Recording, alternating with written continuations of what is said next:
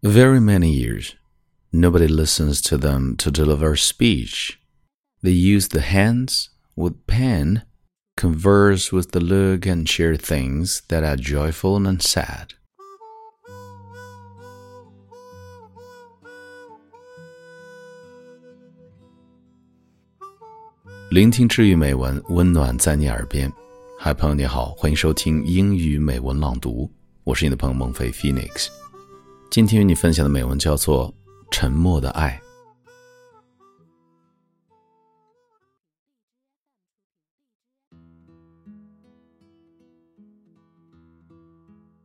He's a mute, although he can understand others' speech, still cannot say his own actual feelings.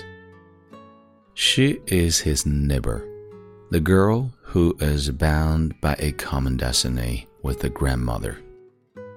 He really looks like an elder brother, leads her to go to school, accompanies her to play, listens to her chirp with a smile, grasps the speech. He only uses the gesture language, and she converses. Possibly she's able to read his each look gazes at in her vision from older brother, she knew he has liked oneself. Afterwards, she finally passed tests and went to college. She was extremely happy. He then starts to go all out to make money, then sends continuously for her. She has not rejected. Finally, she has graduated and started the work. Then she said firmly to him that, Elder brother, I must marry to you. He looked like only the frightened rabbit to escape.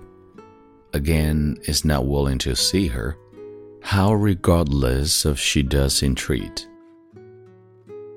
Do you think I pity you? Do you think I appreciate you? No, I've fallen in love with you since I was 12. But she cannot obtain his reply. One day, she has been admitted to the hospital suddenly. He has scared, runs to see her. Doctor said, a steadily a lump in her throat. Although has excised, the vocal cord is destroyed actually. Possibly again also could not deliver the speech. On the bed, her tearful eyes gazed at him.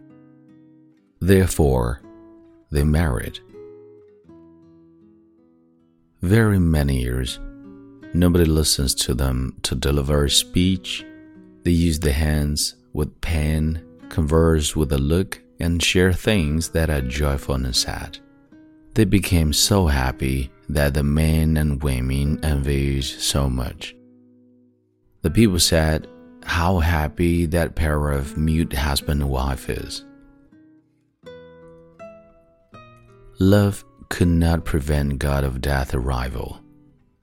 He abandoned her to walk first. People fears she cannot undergo losing lover's attack to comfort her. By now, she takes back his portrait with a dull crucifixion, opens the mouth to say suddenly that he's gone. The rumor has revealed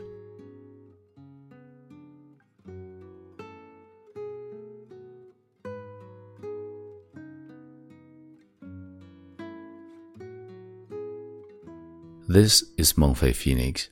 Time to say goodbye and see you next time.